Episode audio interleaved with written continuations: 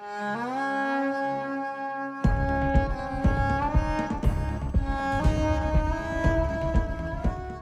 døre står i tjeneste for forfulgte kristne i over 70 land. Vi styrker og utruster våre brødre og søstre ved frontlinja, og vi oppmuntrer dem til å gi evangeliet videre. I Norge kaller vi kristne til å identifisere seg med forfulgte søsken, og til aktivt å støtte og be for dem. Du lytter nå til Ola Liljan Bjørke fra Åpne døre.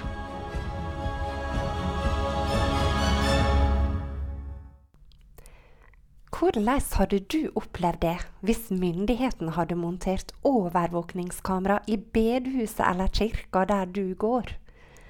Hva ville du følt dersom du og familien din kom til kirka en søndag, for så å oppdage et skilt der det stod adgang forbudt for deg under 18 år?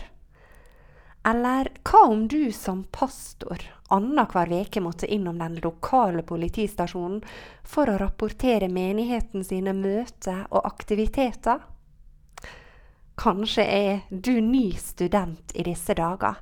Tenk om du var pliktig til å rapportere og signere religionstilhørigheten din. Eller du som er pensjonist. Hva om du sto i fare for å få redusert eller miste pensjonen bare fordi du ikke ville si fra deg de kristne tru?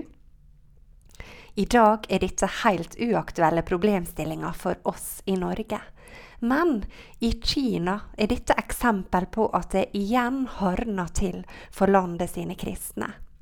Og i dette radioprogrammet skal du få bli med nettopp til dette landet, som har opplevd enorme vekkelser, men også en enorm forfølgelse. De senere årene har vi hørt mindre om forfølgelsen, og når det gjelder vekkelsen, så finnes det vel ikke noe annet land som kan sammenlignes med Kina. I 1950 var det anslått at landet hadde rundt 700 000 kristne. I dag, om lag 70 år senere, så er det estimerte tallet på kristne over 97 millioner. Og det er faktisk flere enn antall medlemmer i kommunistpartiet. Og kanskje er det derfor at vi kan forstå noe av grunnen til at myndighetene nå strammer grepet. Men før vi ser nærmere på den økte forfølgelsen, så vil jeg vi skal ta et historisk tilbakeblikk på Kina. Kommunistpartiet det kom til makta i 1949, og før dette så hadde over 150 misjonsorganisasjoner fokus på Kina. Etter 1949 så endret alt seg, og kristendommen den ble regnet som vestlig innflytelse. Den ble sett på som ugras som en måtte få bort. Likevel så dannet faktisk partiet den statlige Tresell-kirka, og det gjorde de for å overvåke og kontrollere kristendommen. Pastorer som nekta å registrere menighetene sine i Tresell, de ble forfulgt, og mange kristne gikk under jorda. De begynte å møtes i hemmelige huskirker, og de ba som aldri før, mye mer enn før. Så ble kulturrevolusjonen satt i gang, en bevegelse som jobbet for å bevare den kinesiske kommunismen og rense landet for all utenlandsk innflytelse. Med dette så økte forfølgelsen, og pastorer ble presset til å fornekte trua. Mange måtte tåle å bli torturert og fengslet, og noen kirkeledere ble også henrettet. Men likevel, antallet kristne, det fortsatte å vokse. Og går vi 30 år fram i tid, så regner vi med at det i 1980 var mellom 10 og 15 millioner kristne i Kina. Etter 1980 kan vi si at de kinesiske kristne fikk et lite pusterom. Nå var landet sitt hovedfokus rettet mot handel og teknologi. Økonomien den ble markedsstyrt, og folk flyttet i hopetall til byene for å finne seg godt betalte jobber. I denne perioden så blomstret antall huskirker i Kina, og de inntok byene også. og regjeringen, de begynte å miste oversikten. Den store kirkeveksten bekymret myndighetene. Samtidig oppdaget de at de selv mistet tilhengere. Men myndighetene, de valgte ingen fientlig linje mot kristendommen, de satsa på auka kontroll. Dette gjorde at kirkene fremdeles hadde viss frihet, og veksten fortsatte. Nå ble internett tatt i bruk for å spre evangeliet, og kinesiske kristne var ikke lenger isolert fra resten av kristenheten. Og når vi passerte 2010, så var det mellom 50 og 80 millioner kristne i Kina. I det tiåret vi nå er inne i, så opplever de kristne i Kina at myndighetene igjen strammer grepet. Særlig de siste årene så har forfølgelsen økt, og mange menigheter har måttet gå i skjul. Før vi hører mer om dette, så skal vi lytte til Kerysso, som synger «Gi meg Jesus».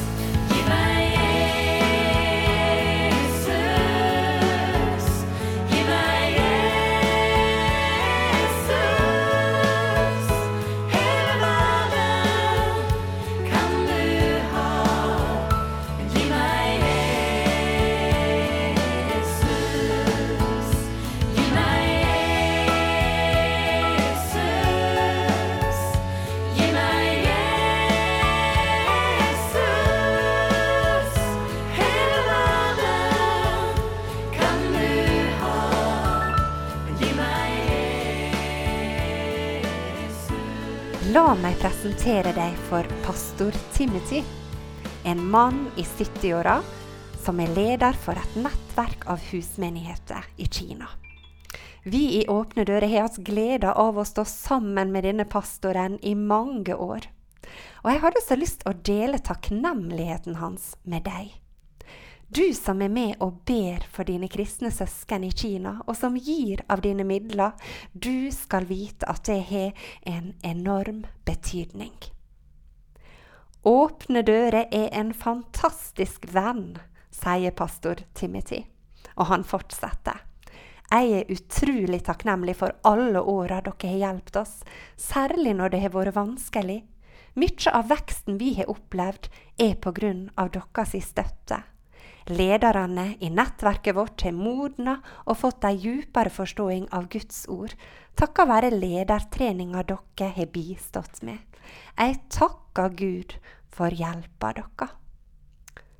Så spör pastor Timothy om vi fortsatt vill stå med I bön och särskilt för de unga kristna I Kina. Framtiden är usikker. Kanske vill de igen bli isolerat. Pastoren uppfordrar oss till att be om hopp, glädje och Guds närvaro I vanskliga tider. Så utbryter Timothy: framför allt be om att folket vårt aldrig ska sluta och be och erfara bönens kraft. Bön förändrar allt. Ja, det har denne pastoren erfart genom 70 år och därför fryktar han inte. Om förföljelsen hardner så vet Timothy att det vill driva de truande på knä. Det är kraft I bön och bön förändrar allt. Jeg vil tro at noen av dere som lytter nå aktive I kristent barne- og ungdomsarbeid. Det kan være krevende. Vi må gi av vår tid og våre krefter, og vi kan oppleve at det står en kamp om barna og de unge I dag. Men jeg har så lyst til å oppmuntre deg. Ikke mist motet. Tenk på hvor privilegert du som bor I et land der du fritt kan dele evangeliet med deg som vokser opp. Med barn og barnebarn, nabobarn, bygdebarn, ja, hvem som helst, uten risiko. Kontrasten blir så stor til det våre kristne søsken I Kina erfarer I disse dager. På mange måter det barn og unge som opplever den største forfølgelsen der nå. De siste restriksjonene forbyr barn og unge under 18 år å gå I kirka, delta på kristne aktiviteter, og det også lagt ned forbud mot leirer for barn og unge. Kommunistpartiet sitt mål å rense kinesisk ungdom fra sin kristne tro. De tenker at hvis de klarer å utrydde neste generasjon av kristne, så vil det knuse kirkeveksten. Pastor Jakob, som I 30-åra, forteller hvordan dette kan arte seg I praksis. Siden begynnelsen av 2018 har vi merket press fra alle kanter. Partiet prøver å overbevise de unge om at kristendommen en fremmed religion, og at Vesten prøver å influere Kina gjennom religiøs tenkning. Dette den rådende holdningen I skolens undervisning. Kristne elever kan bli trua med at de ikke blir uteksaminert dersom de velger å følge Jesus. Pastor Jakob forteller at de som følger av dette har begynt å forberede barna og unge på forfølgelse og hvordan de kan stå sterke I trua. En må dessuten være forsiktig når en møtes, så de samles I ulike heimer og på forskjellige dager, så ingen skal fatte mistanke. På tross av dette sier Jakob: barne- og ungdomsarbeidet fortsetter å vokse. Mange unge fast bestemt på å følge Jesus, og de modnes raskere enn før. De lærer å søke Guds vilje og finne kreative måter å møtes på, sånn som I kaféer og parker og I heimene. Hvordan det så å være kristne foreldre I dagens Kina? Mange av dem føler seg svikta av myndighetene, som lovet trosfrihet, men som holder nede retten til å uttrykke trua.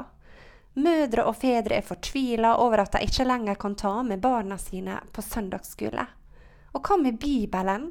Myndighetene gir dem lov til å eie den, men samtidig får de høre propaganda om at Bibelen en vestlig bok og ikke kinesisk nok. Som følge av dette så har det skjedd en oppvåkning blant de kristne foreldre I Kina. De har blitt aktive trosformidlere, og dette skjer I heimene. Det faktisk en vinn-vinn-situasjon for både menighetene og de kristne familiene. Og pastor Jakob han gløder når han forteller om disse positive forandringene midt I forfølgelsen. Og så avslutter han slik: vi forteller barna og de unge at det en hær av truende over hele verden som ber for oss daglig. Är du en del av denne bønnehæren for dine kristne søsken I Kina? Om du ikke har vært det før, vil du fra denne dag bli med og be? Det av stor betydning. Dine bønner så verdifulle, og de virker.